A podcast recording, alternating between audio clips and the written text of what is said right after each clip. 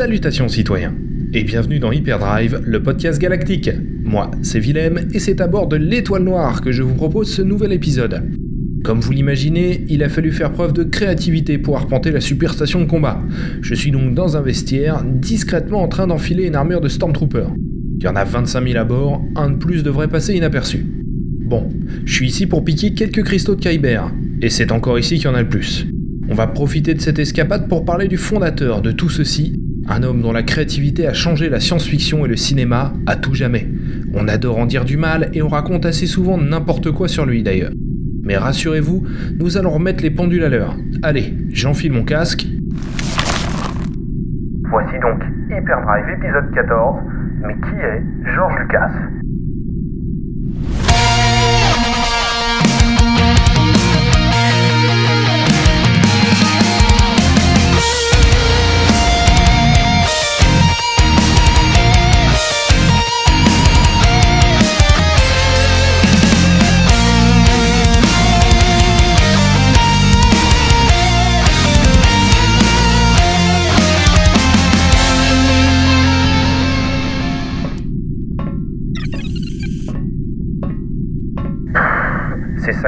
Cette étoile noire. À pied, ça va faire une sacrée trotte. Attendez, je vais consulter ce plan là rapidement. Bon, je suis ici. Les cristaux doivent être stockés par là. C'est ça, ce qui fait 235 niveaux à traverser. Bon, on va trouver un turbo ascenseur, hein, ça va être plus simple. Il paraît qu'à terme, il y aura près de 2 millions de personnes sur cette station. Ça, c'est ce que j'appelle voir les choses en grand. George Lucas. À lui seul, cet homme résume un des plus grands pans du cinéma hollywoodien. Cet homme, qui a par deux fois révolutionné le cinéma, reste encore aujourd'hui une personne qu'on a du mal à cerner.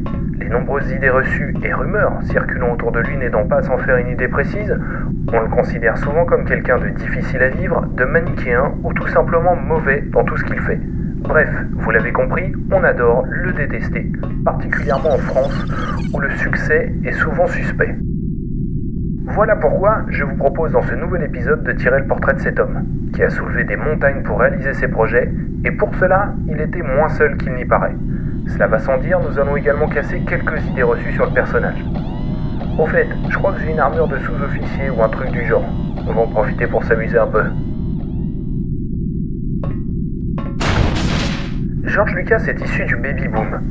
Né en 1944, il est le fils d'un couple de Californie qui tenait une papeterie.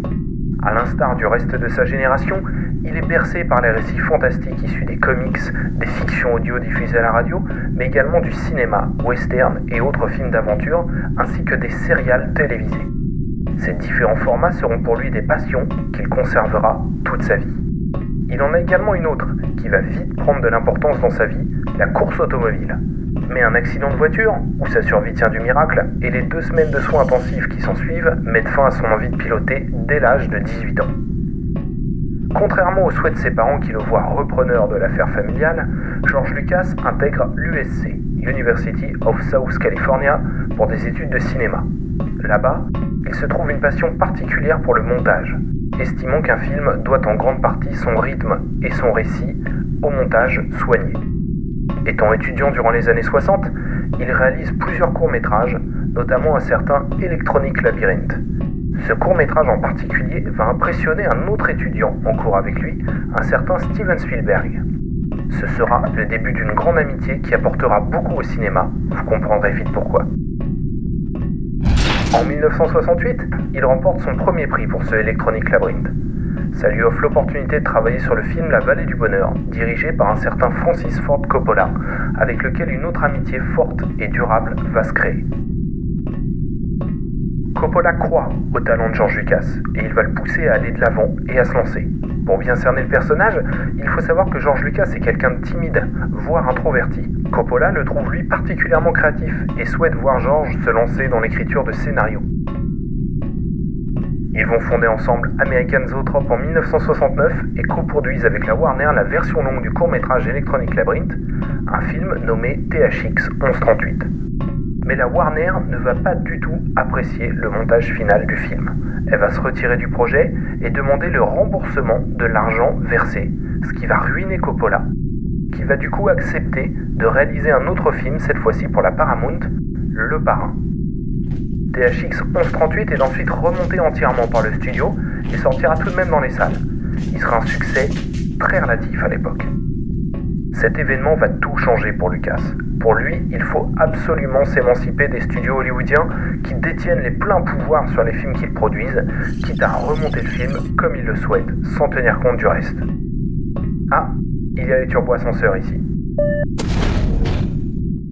Salutations soldats. Vous allez où? Niveau 302.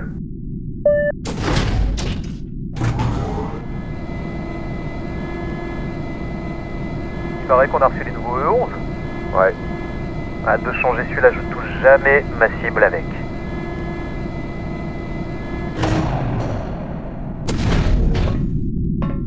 Ok, on avance tranquillement, c'est bien. Suite à cet événement, Lucas va donc créer en 1970 Lucasfilm. Il signera avec Universal Pictures pour deux films. Le premier sera American Graffiti et le second un film de science-fiction qui n'est pas encore défini. American Graffiti sera un projet beaucoup plus positif et moins cérébral que tout ce sur quoi George Lucas a travaillé jusqu'à présent. Ce dernier a toujours eu pour passion l'expérimental, un genre beaucoup plus étrange et sombre que ce nouveau projet. Il y découvrira aussi ses propres limites, particulièrement la direction des acteurs, qu'il délègue rapidement à d'autres, n'étant pas spécialement à l'aise avec les interactions sociales. Malgré les tensions qui se sont créées entre les deux hommes suite à l'échec d'American Zoetrope, il choisira tout de même Coppola comme producteur exécutif du film. Ce dernier est un succès, mais Coppola et Lucas réalisent qu'ils ont une vision artistique trop différente, tout comme leur personnalité d'ailleurs. Ça les poussera à travailler à l'avenir de manière indépendante, chacun de leur côté, pour préserver leur amitié et réduire un peu les tensions. George Lucas est une personne plutôt simple. Les 4 millions de dollars engrangés par le succès d'American Graffiti ne changent pas sa vie, ni celle de son épouse Maria, qui elle est monteuse. Lucas réalise qu'il a pris beaucoup de plaisir à faire un film positif. Il souhaite donc orienter son prochain projet dans cette direction. Mais à cette époque, les États-Unis sont en pleine guerre du Vietnam, guerre qui est en train de tourner au véritable bourbier. Et ce dernier souhaite également un film riche en valeurs morales saines, qui ont selon lui tendance à faire défaut au cinéma du moment, particulièrement vis-à-vis de la jeunesse. De tout cela va naître Star Wars bien évidemment. Et si vous voulez tout savoir sur la genèse et la réalisation de ce film, je vous invite à réécouter l'épisode 10 d'Hyperdrive qui est toujours dispo. Mais, mais c'est pas du tout là que je voulais aller. C'est quartier de détention là. Bon, il me faut un autre plan, sinon je vais jamais m'en sortir. Ok, donc je suis là et je vais ici. Blast, faut que je traverse tout le niveau de détention. Allez, c'est parti. Un mot peut résumer George Lucas. Imagination. Et c'est à la fois son talent et sa malédiction.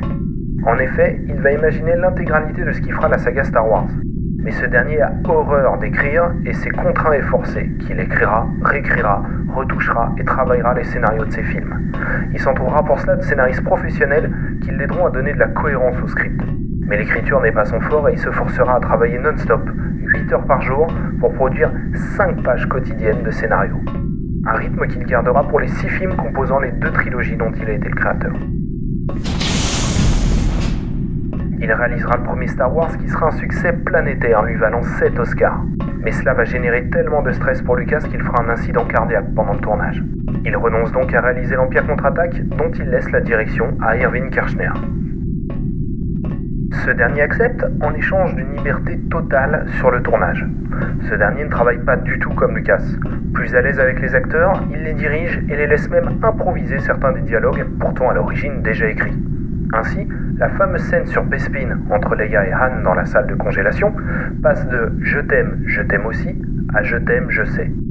Si cette liberté dégagée sur le plateau de tournage semble être pour le meilleur, le résultat est très différent de ce que souhaitait Lucas. C'est un film beaucoup plus sombre qu'attendu. Toutefois, si ce dernier pique une rare colère sur le moment, il y réfléchit pendant la nuit et le lendemain finit par valider le film et passe à son montage. Il y a ici une première idée reçue à casser. Non, Irving Kirchner n'a pas tordu le bras de George Lucas pour faire l'Empire contre-attaque. Nous sommes aux États-Unis et le producteur a droit de vie ou de mort sur son film. Si l'épisode 5 de Star Wars est tel qu'il est, c'est bien parce que George Lucas l'a validé. Ce dernier va conserver cette recette pour le retour du Jedi, à savoir déléguer la réalisation. Toutefois, il va être beaucoup plus présent sur le tournage qu'il ne l'était pour l'Empire contre-attaque. Pour cet épisode 6, il souhaite avoir un happy end, que cette trilogie se termine sur une note positive. Voilà pourquoi il va notamment refuser à Harrison Ford le fameux sacrifice de Yann Solo. Il souhaite également mettre un empire galactique déshumanisé et technologique face à un peuple plus primitif. Il pensait au début aux Wookiees, mais créera finalement les Ewoks, qui sont physiquement très proches du peuple de Chewbacca, même dans leur nom d'ailleurs.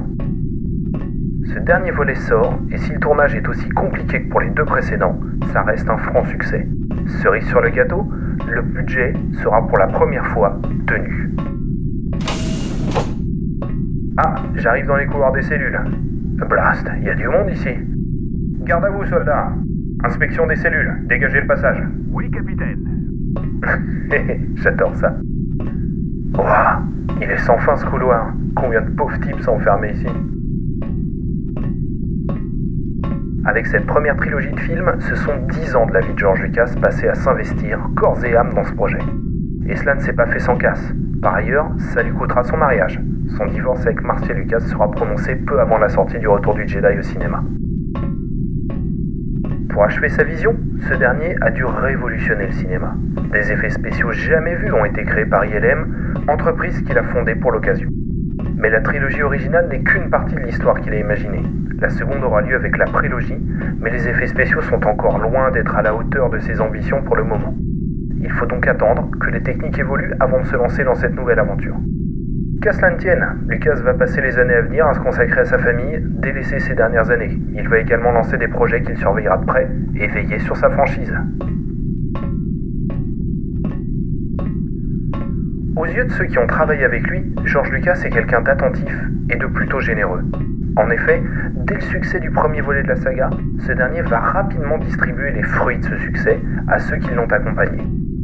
Lucas a fait pas mal de millionnaires, que ce soit dans les acteurs ou d'autres personnes ayant participé au projet, y compris celles qui peuvent dire du mal de lui aujourd'hui. De même, les entreprises qu'il a créées au fil du temps, au nombre d'une dizaine, dont ILM, THX, LucasArts, Skywalker Sound, etc., ont des salariés, et ce dernier veillera à ce que les entreprises fonctionnent et que ces emplois soient durables et préservés. Pourtant, lui-même a dit à plusieurs reprises que gérer les entreprises était quelque chose qui l'ennuyait. Il se force toutefois à le faire consciencieusement, sachant tout l'impact social qu'il y a derrière ces dernières. Erwin Kirchner lui-même, qui réalisa donc l'Empire contre-attaque, dira de lui que c'est un homme intègre et qu'il tient parole. Ce mot, intégrité, revient très souvent lorsque quelqu'un parle de George Lucas, que ce soit ses collaborateurs, ses partenaires ou ses amis. Je me demande quel genre de types sont emprisonnés ici. Tiens, on va regarder là. Oula, un gros cyborg. T'es bien ici, toi? Ça fait un homme de main en moins pour Jabba. Deuxième essai. Voyons cette cellule. Tiens, un Wookie. Salut petit gars, qu'est-ce que tu fais là Arracher les bras d'un Stormtrooper Eh, j'aime bien ton style. Tu veux sortir C'est quoi ton nom Trovarne. Ok, quitte pas, je t'ouvre.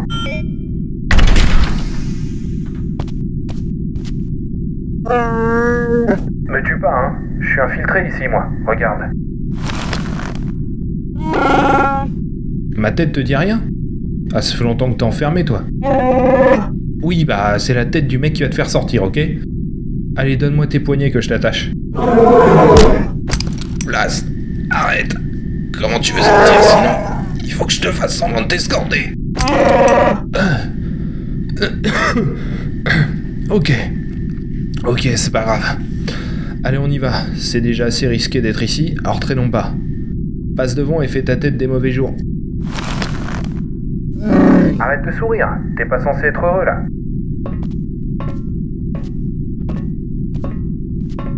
Bref, faire le portrait de George Lucas ne veut pas dire qu'il est parfait non plus. Sa relation étrange avec Dave Prowse, par exemple, est une tâche. Vous en saurez plus sur le sujet en écoutant l'épisode 11 d'Hyperdrive. Son rejet des technologies informatiques est un autre de ses défauts. Si paradoxalement, il les considère comme une véritable révolution dans le cinéma, aussi forte que le passage à la couleur, comme il le dira lui-même, Il s'évertue pourtant à utiliser le papier et le crayon pour écrire ses scénarios, pour communiquer, y compris pour la prélogie ou les épisodes de The Clone Wars auxquels il a beaucoup participé une fois le projet lancé. Il demande également beaucoup à ses collaborateurs. En fait, il leur demande très souvent l'impossible. Persuadé que ces derniers peuvent repousser leurs limites, il ne va cesser d'inquiéter ses équipes avec des demandes qui semblent absolument incroyables, particulièrement pour les décorateurs et les équipes d'ILM en charge des effets spéciaux. Mais ces derniers ne cesseront de l'impressionner et il se révélera toujours reconnaissant et attentif à chacun de ses salariés. George Lucas dépoussolera également beaucoup sur un autre aspect. En effet, c'est quelqu'un pour qui le récit se construit pendant la réalisation d'un film. Certaines scènes tournées, qui peuvent même parfois prendre plusieurs jours de tournage, ne serviront finalement jamais, même si elles sont remarquablement coûteuses. Des plans réalisés avec une maquette grandeur nature du Faucon Millennium seront coupés au montage du Retour du Jedi par exemple. Une maquette amenée sur les lieux de tournage qui ne servira donc pas. De même, le scénario sera transformé dans la salle de montage et des éléments clés de l'intrigue du film ne seront révélés pour la plupart des acteurs et de l'équipe de tournage qu'au moment de la première projection du film. Il faut bien comprendre que cette façon de faire est très déroutante pour beaucoup de monde, particulièrement pour les acteurs qui auraient sans doute joué différemment leur scène en sachant tout cela. Mark Hamill apprend dans la seconde où il va jouer la scène que Dark Vador est en fait son père par exemple. Il sera également parmi les premiers réalisateurs à systématiser ce qu'on appelle les resets ou les reshoots, à savoir refaire venir tout ou partie de l'équipe de tournage pour filmer des scènes complémentaires. Le scénario se modifiant également au fil du montage, il va manquer certaines scènes qui n'existaient pas dans la version précédente du scénario, ou ces dernières devront être refaites avec un nouveau texte par les acteurs, etc. etc. À partir de l'Empire contre-attaque, il va même intégrer ces reshoots directement dans les contrats de tous ceux qui travailleront sur ces films, y compris les acteurs. Il y a donc énormément d'instinct dans la façon de travailler de George Lucas. Il teste également beaucoup les choses, prend beaucoup de risques, quitte à recommencer ensuite. Pour chacun de ses projets, on lui a beaucoup déconseillé de se lancer. Que ce soit Coppola lorsqu'il a présenté la première mouture de l'épisode 4 à ses amis, ou la menace fantôme pour laquelle peu de gens ont considéré que raconter l'histoire d'un enfant de 9 ans était une bonne idée. Pourtant, George Lucas est toujours allé au-delà de ses remarques pour parachever sa vision. Cette saga galactique issue purement de son imagination. Il y a une personne qui semble avoir vu ça en lui, et ce dès le départ. Il s'agit de Steven Spielberg. Ce dernier a eu un impact non négligeable sur ce qui est aujourd'hui Star Wars, à tel point qu'un épisode de ce podcast lui sera dédié, et vous irez de surprise en surprise, croyez-moi. Attends, on doit récupérer des cristaux avant. C'est par ici. On ouvre et on regarde, ok? Prisonnier en escorte, soldat. Écartez-vous. Très bien. Circulez. Mais qu'est-ce que tu fous? Il nous laissait passer. On ne sait jamais. Ah bah là on savait, hein, ça marchait. Bon, planque-les derrière le moniteur là, on prend les cristaux et on file. Lorsque Lucas se décide à mettre la prélogie en chantier, il décide de reprendre le rôle de réalisateur. En effet, son travail sur le retour du Jedi lui laisse penser qu'il est tellement derrière tout le monde qu'il sera plus simple pour lui de reprendre le poste et donner ses directives directement. Le travail sur la prélogie, notamment sur l'épisode 1, est une nouvelle révolution pour le cinéma. Tant que les acteurs eux-mêmes seront parfois complètement pris au dépourvu. Mais pas tous. Si Evan McGregor a tendance à ramer, il le dit lui-même, devant les fonds bleus, Christopher Lee, le comte de Cou, lui dira de son côté que c'était agréable et stimulant d'imaginer lui-même les décors dans lesquels il serait une fois le film terminé. Lucas va toutefois renouer avec une de ses grandes faiblesses, la direction d'acteurs. Si cela ne se ressent pas pour les acteurs chevronnés tels que Liam Neeson, Christopher Lee ou Samuel Lee Jackson, cela s'avérera plus compliqué pour le jeune Jack Lloyd, Hayden Christensen ou même Nathalie Portman, âgée seulement de 16 ans au moment du tournage de La Menace Fantôme. Mais si cela peut se ressentir, c'est pas non plus la catastrophe clamée par certains. Et le travail de Lucas sur la prélogie est aujourd'hui la base de 95% des blockbusters qu'on peut voir au cinéma, encore aujourd'hui. C'est bon, t'as fini? Bon, les cristaux sont là. J'en prends deux. Non, disons trois. Je trouverai bien notre client pour celui-là. Non, Trovarne, une caisse ça va faire trop suspect avec un prisonnier Wookie en plus. Mais au prix du kilo, je te garantis que trois cristaux ça suffit largement pour se payer. Et pourquoi je te dis ça? Eh, c'est pas tes oignons, hein. Allez, direction le hangar. Cette passion pour les nouvelles technologies d'image, George Lucas va continuer à la pousser. Et trouve... Bon d'accord, prends-en un ou deux toi aussi, mais après on dégage, hein. En effet, ces nouvelles technologies de l'image sont pour George Lucas la possibilité de mettre en image tout ce qu'il peut imaginer dans ses récits. Il le fera dans la pure animation avec Clone Wars, le spin-off puis la série télé, l'animation est la formation de base que George Lucas a eue à l'université. Mais il va aussi beaucoup croire à la 3D, sera sans doute le premier virage mal négocié de George Lucas, avec un épisode 1 bien en dessous du rendu 3D du film Avatar de James Cameron, qui est pour lui le film décisif qui le poussa à se lancer lui aussi. Ce n'est d'ailleurs pas le seul échec de George Lucas.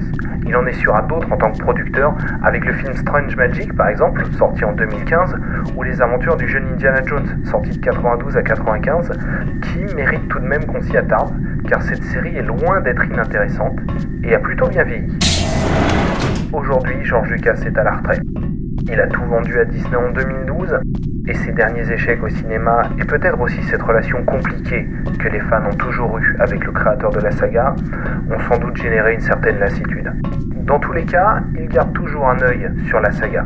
Il s'occupe également de ses œuvres caritatives qu'il a mises en place il y a longtemps, comme la Fondation Georges Lucas pour l'éducation, qui fête cette année ses 30 ans d'activité, et c'est loin d'être la seule. Il s'occupe également du Skywalker Ranch, qui est un projet qui dépasse largement ce simple bâtiment et dont nous parlerons également dans un prochain épisode. Pour votre information, voici deux infos tombées assez récemment. La première est qu'il est toujours en relation avec Kathleen Kennedy, aujourd'hui présidente de Lucasfilm, et qu'il donnerait quelques conseils concernant l'épisode 8, Star Wars Les Derniers Jedi. La seconde est qu'il vient d'investir en France. En effet, il vient d'acheter un vignoble dans le Var dans l'idée d'y faire un resort et de produire du vin sur 115 hectares déjà certifiés bio. On peut donc dire qu'on n'a pas encore fini d'entendre parler de George Lucas, au-delà de son héritage cinématographique, qui 40 ans plus tard continue à nous emmener dans les salles obscures. Voilà ce qui conclut cet épisode d'Hyperdrive, le podcast galactique. N'hésitez pas à aller sur galaxystarwars.com pour réagir. Vous pouvez également écouter cet épisode sur le SoundCloud de Zone 52, plateforme de pop culture bien cool. La prochaine fois, on parlera du seigneur noir des sites, j'ai nommé Dark Vador. Que la force soit avec vous. À très bientôt Avec le recul, je me demande si aller chercher les cristaux directement sur Jeddah aurait pas été plus simple. Oui, c'est vrai que c'était l'occasion de te sortir. Ok, allez, on est prêt à partir. Passe devant, Trovarne. Ah, il y a un gradé, laisse-moi faire. Alors, sergent, c'est comme ça qu'on accueille un officier Écartez-vous. Je suis votre supérieur, soldat. Que faites-vous ici? Euh. Cours Le TIE Bomber là-bas, je suis venu avec Non, j'ai piqué l'uniforme de Stormtrooper après. C'est- C'est pas le moment, je t'explique.